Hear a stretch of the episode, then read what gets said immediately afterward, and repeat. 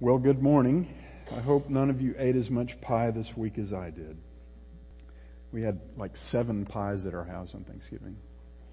I, I, I, think I ate five pieces on Thanksgiving Day, and then in order to conserve calories that evening, I didn't eat dinner, I just ate two more pieces of pie. if you are a parent or if you aspire to be a parent at some point, what makes you think that you're qualified for that daunting task? I can think of only one possible answer to that question that's in keeping with what God's Word tells us, and that is, you're not. The only one who is adequate to raise a child is the one who created the child, and that's God. No matter how wise and skillful you are as a parent, you will often fall short not just of God's design for parenting, but even of your own design and expectations. If any of the self-proclaimed experts on Christian child rearing say to you that they can show you how to avoid those errors, change the channel because they're wasting your time. In Luke 11:13 Jesus speaking to his disciples said, "If you then being evil know how to give good gifts to your children, how much more shall your heavenly Father give the Holy Spirit to those who ask him? That's his assessment of us as parents. If you then being evil. Can you do that for your children? Can you impart the Holy Spirit to your children? No. It's very important to bear in mind who can. In fact, that's the starting point to being a parent who is effectively used by God.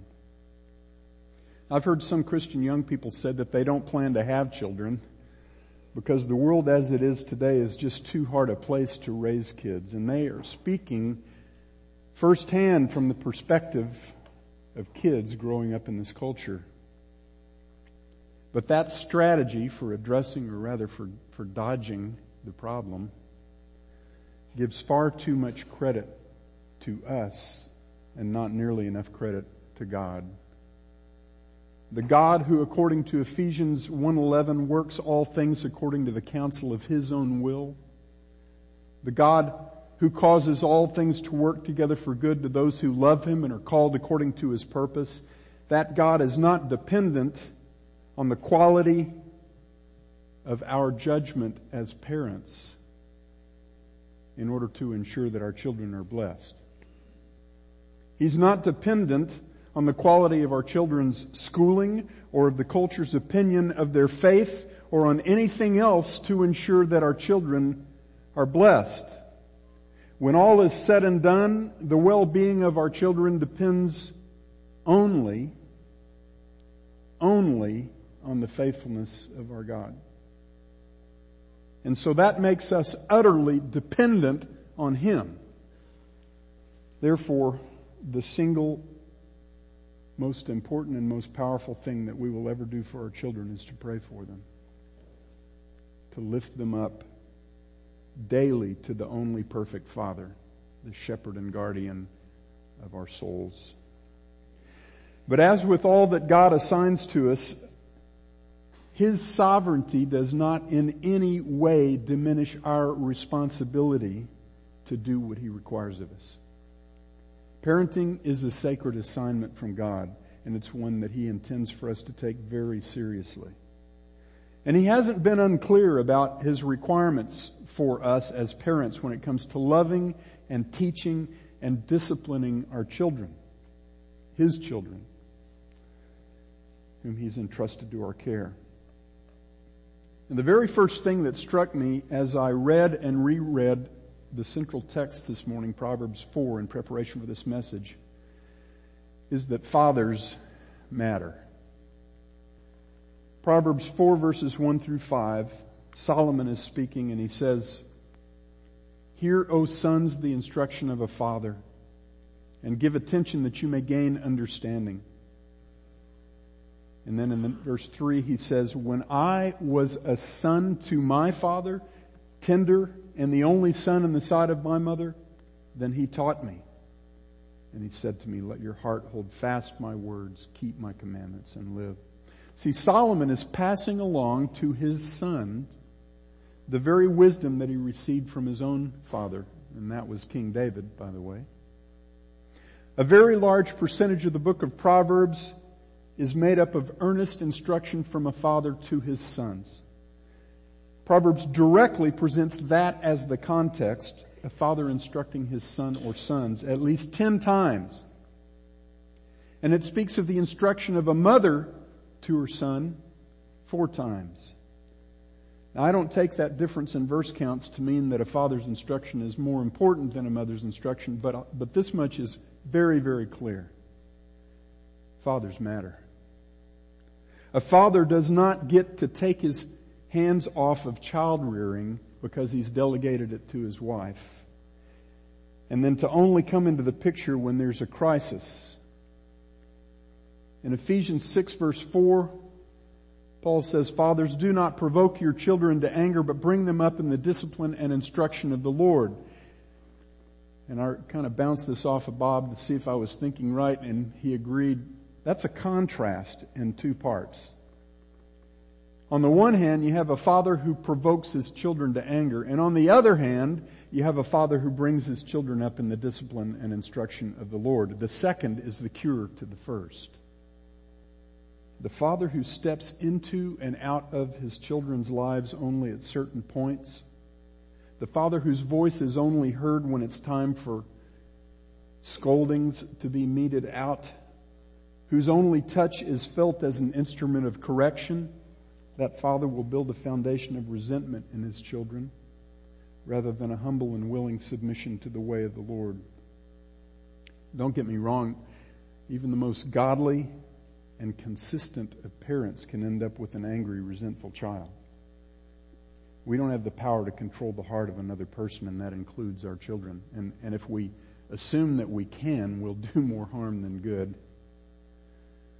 But the point is this how do we, as fathers and parents, raise up our children without provoking them to anger?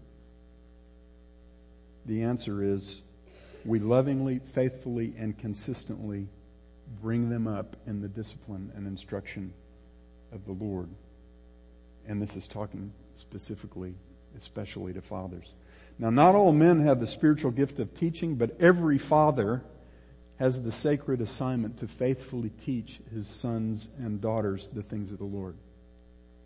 It is the father, not the mother, to whom the primary responsibility of child rearing is placed by God. Now there's nothing wrong with the father delegating much of the day-to-day oversight and training of the children to his wife, particularly if she's an at-home mom and has a whole lot more time every day with the children. But when a father delegates responsibility for certain aspects of child raising to his wife, he does not abdicate accountability to God to raise his children on God's terms.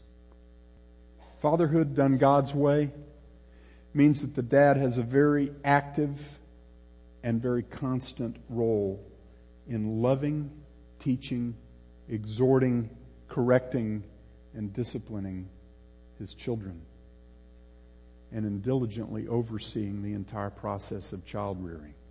Dads, if that does not describe your level of involvement in the process of raising your children, then perhaps you need to take a close look at your priorities and change some things because that is God's assignment to fathers.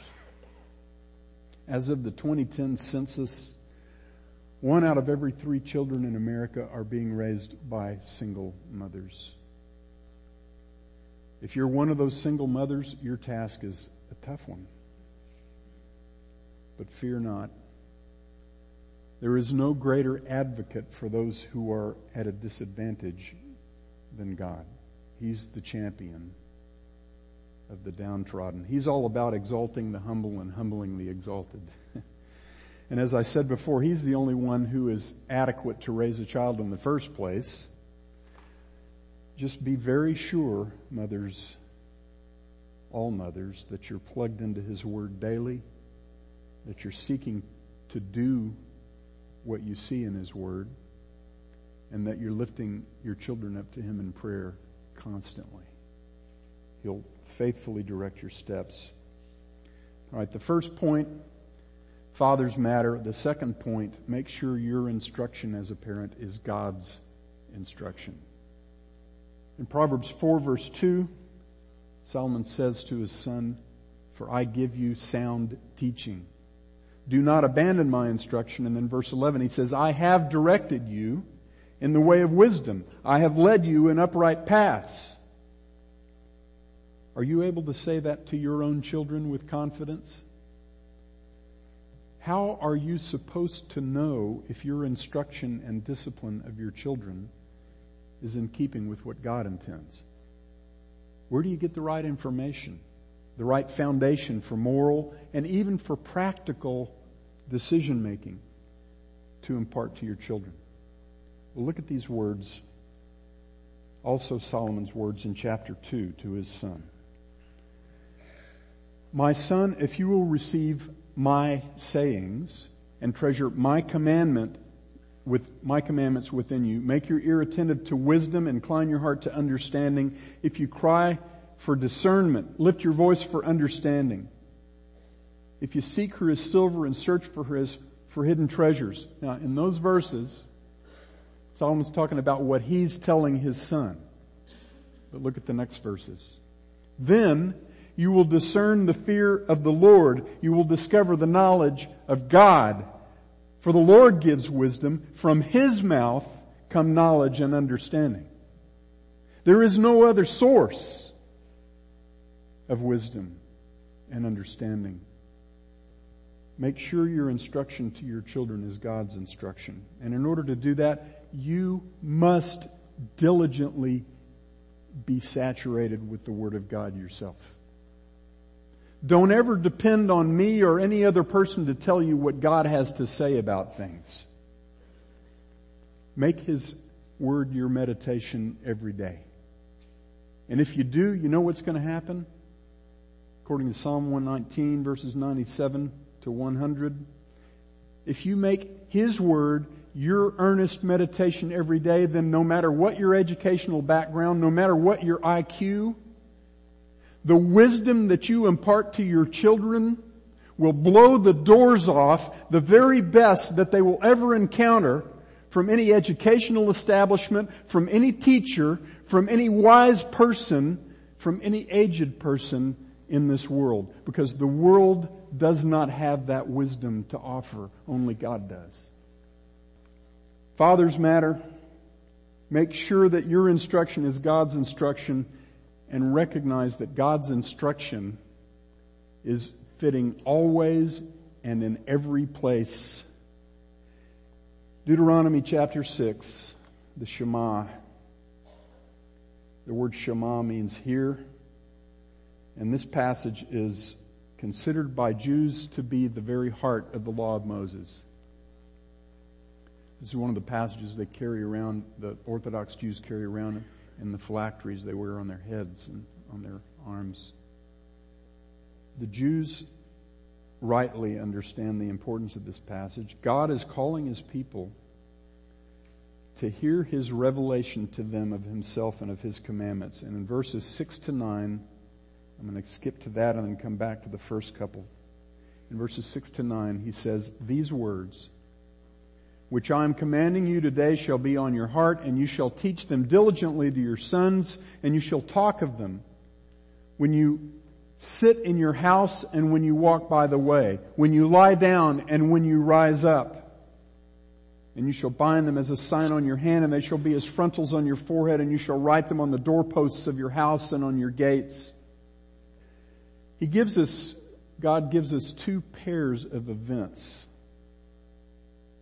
when you sit in your house and when you walk by the way, when you lie down and when you rise up. Now, if you're one of those people who thinks that 70 times 7 always equals 490, you might think that those are the only four circumstances in which God intends for us to speak of the things of the Lord to our children.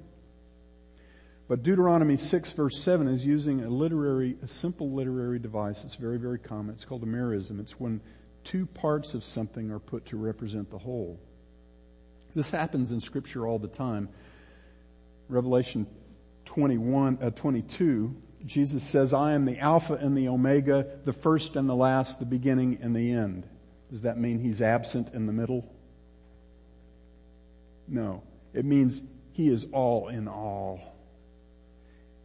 And in Deuteronomy 6, when God tells parents to teach his words to our children when we sit in our house and when we walk by the way, when we lie down and when we rise up, He means to teach His words to our children all the time and everywhere.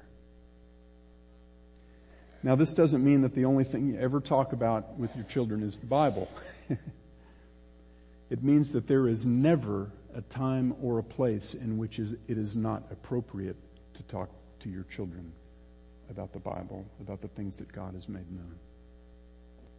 But the value for your children of your instruction and discipline is not just a function of what you know of God's Word, it's a function of whom you know.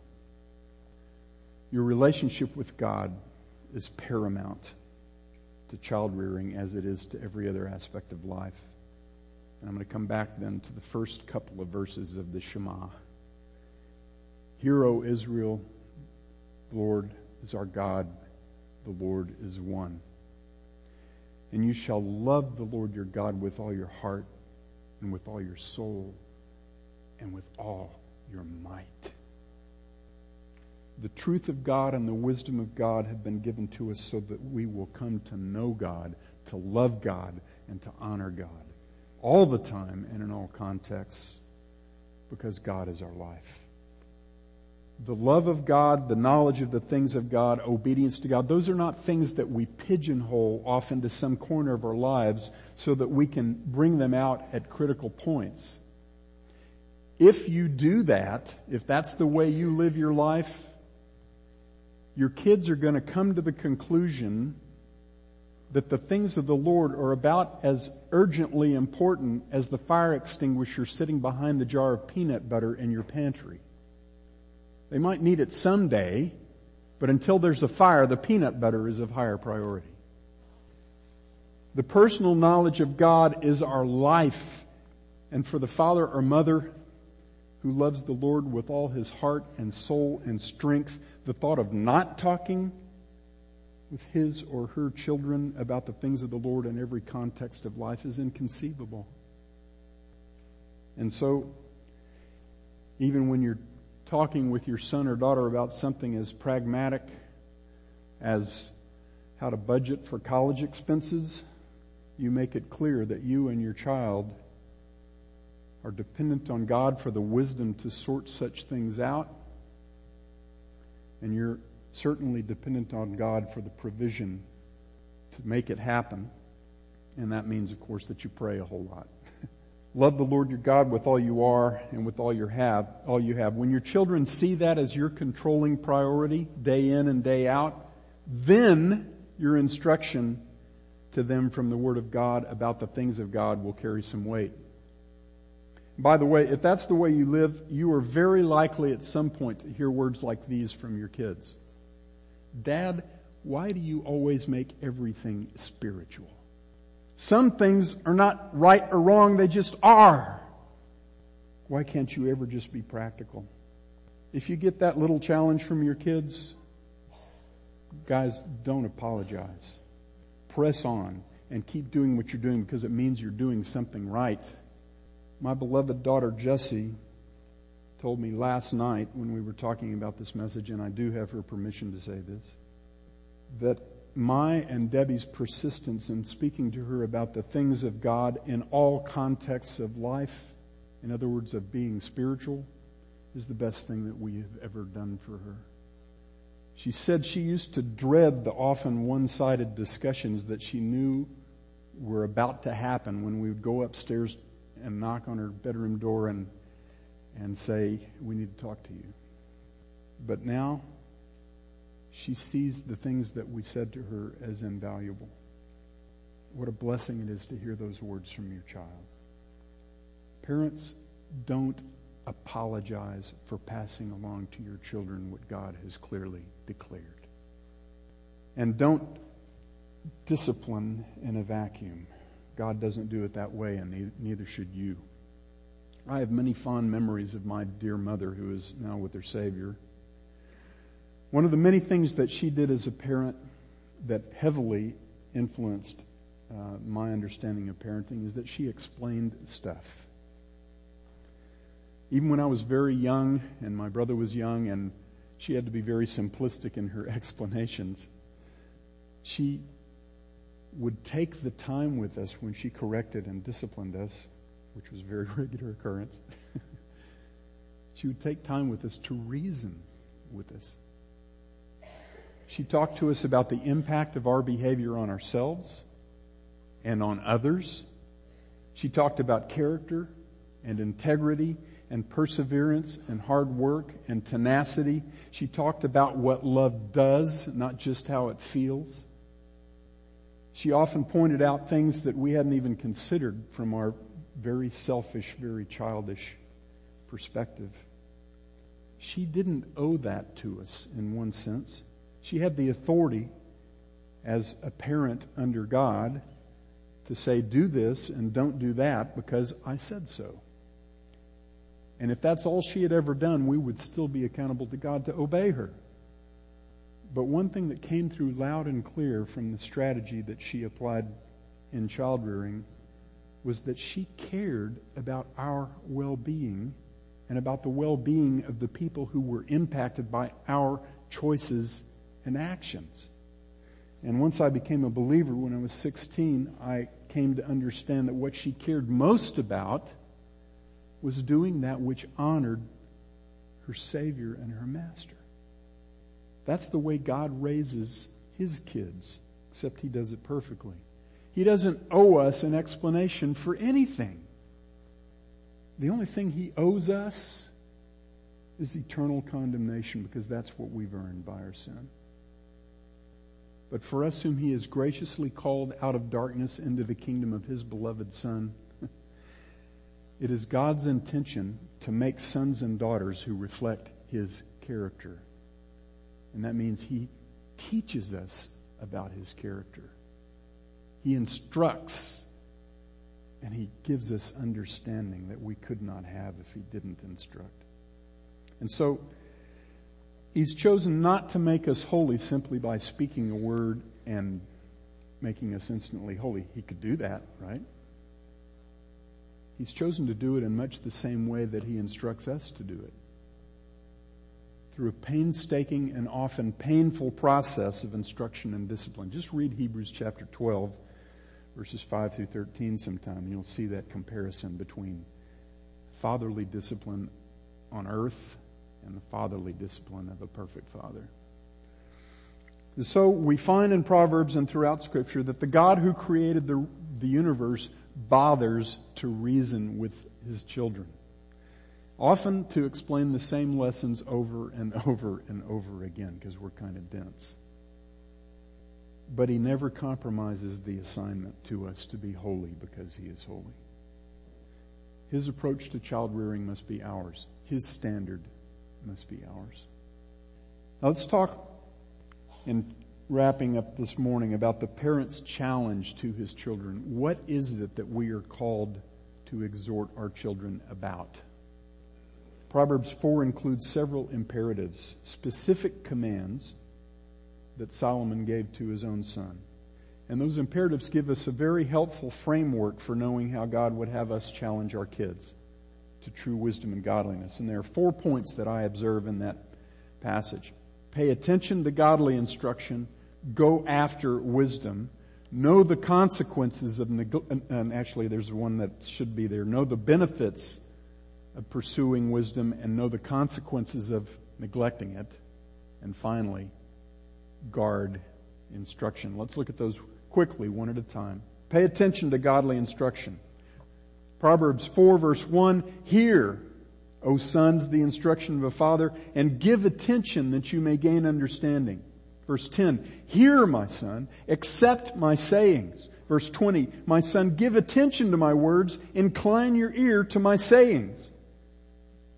Two chapters before, Solomon says, my son, if you will receive my sayings, treasure my commandments within you, make your ear attentive to wisdom, incline your heart to understanding. Cry for discernment. Lift your voice for understanding. Seek her as silver. Search for her as for hidden treasures. Proverbs 1 8, hear my son, your father's instruction. Do not forsake your mother's teaching.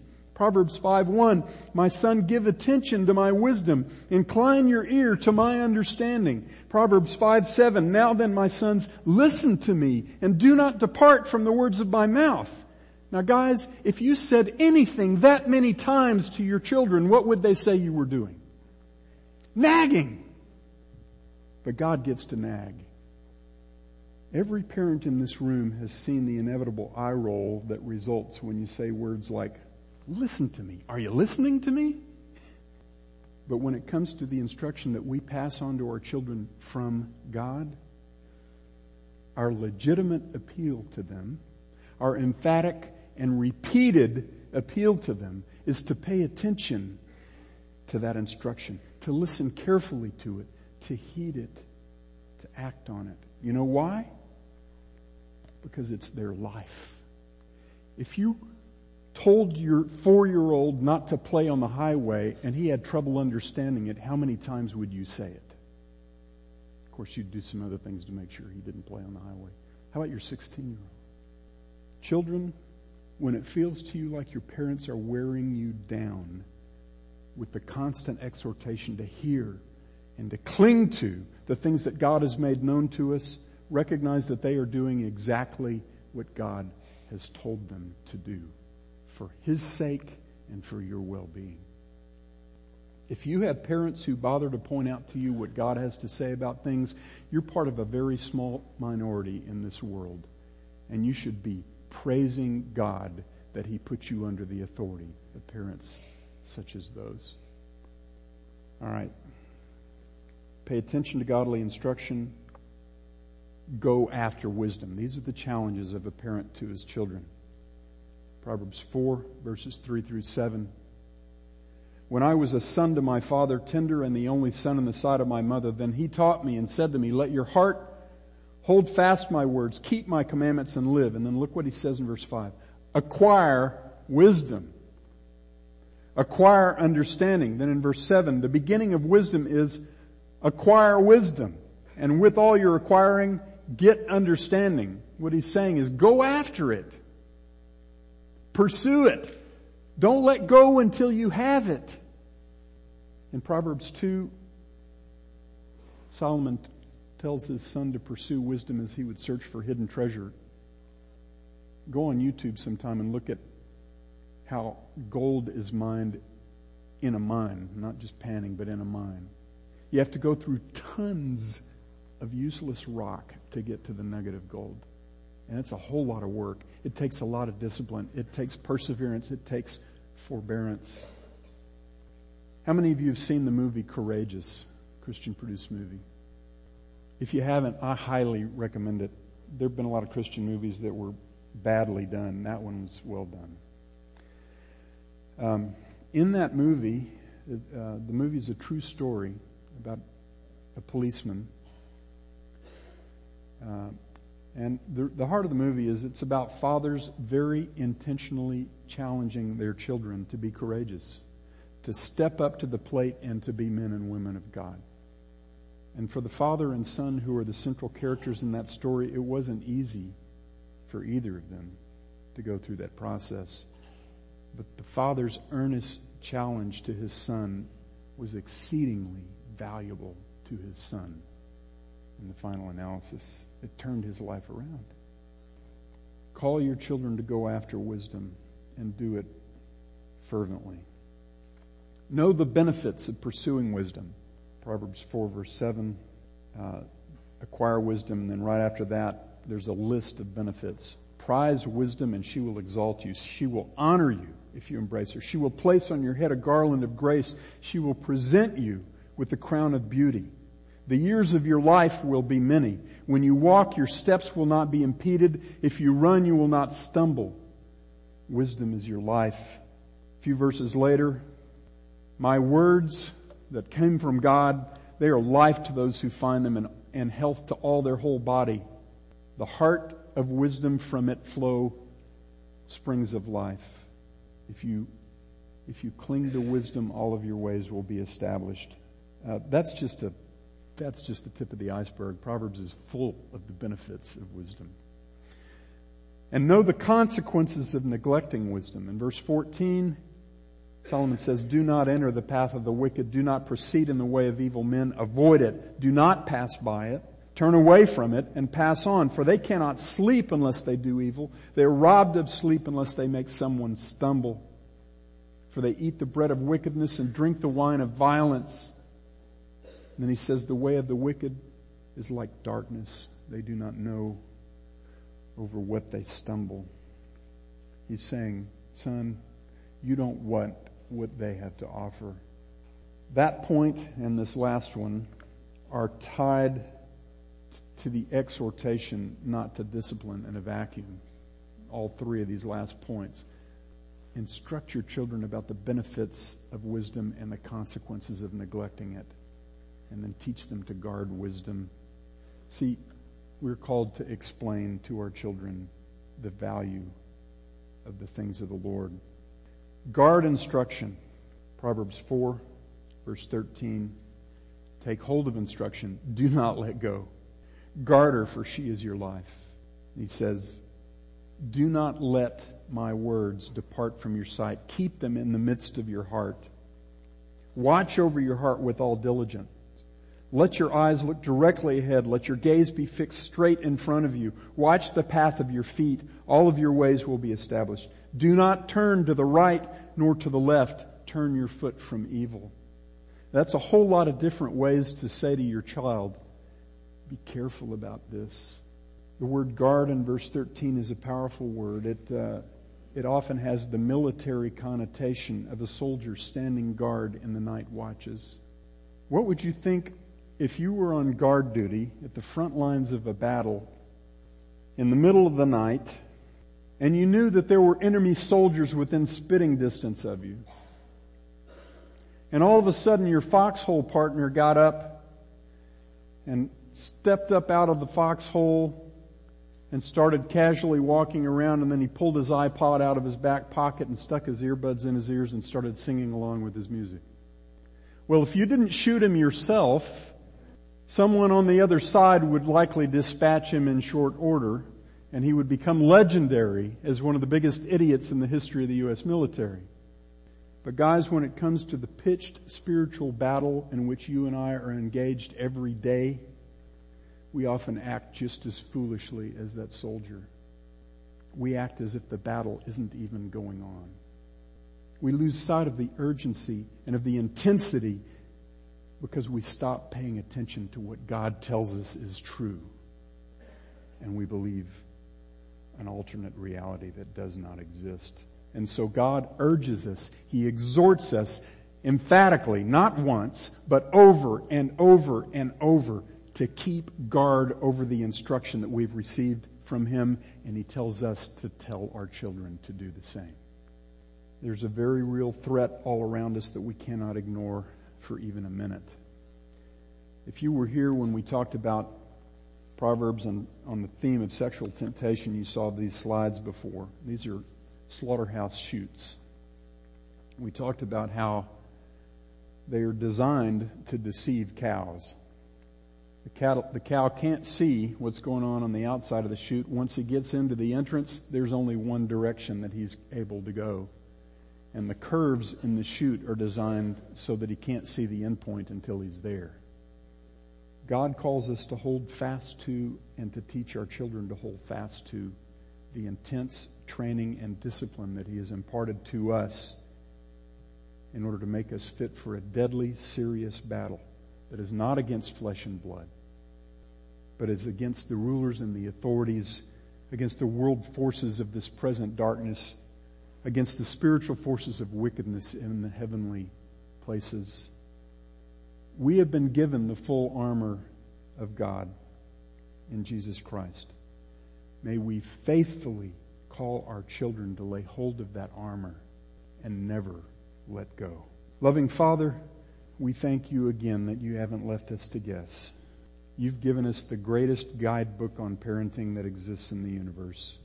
And you have shown us, Lord, by all of your dealings with us, what it means to take a child who does not know wisdom and to teach him what it is. Thank you, Father, for showing us what a perfect father is like. Thank you, Lord, for giving to us your spirit. We pray for our children with all of our hearts that you would bring them to faith in you, those that don't yet know you, that they would come to trust only in Jesus Christ as their Savior, and they would fix their eyes on the author and perfecter of faith, and they would grow up in wisdom and stature before you and before men because of your hand on them, because of your spirit in them.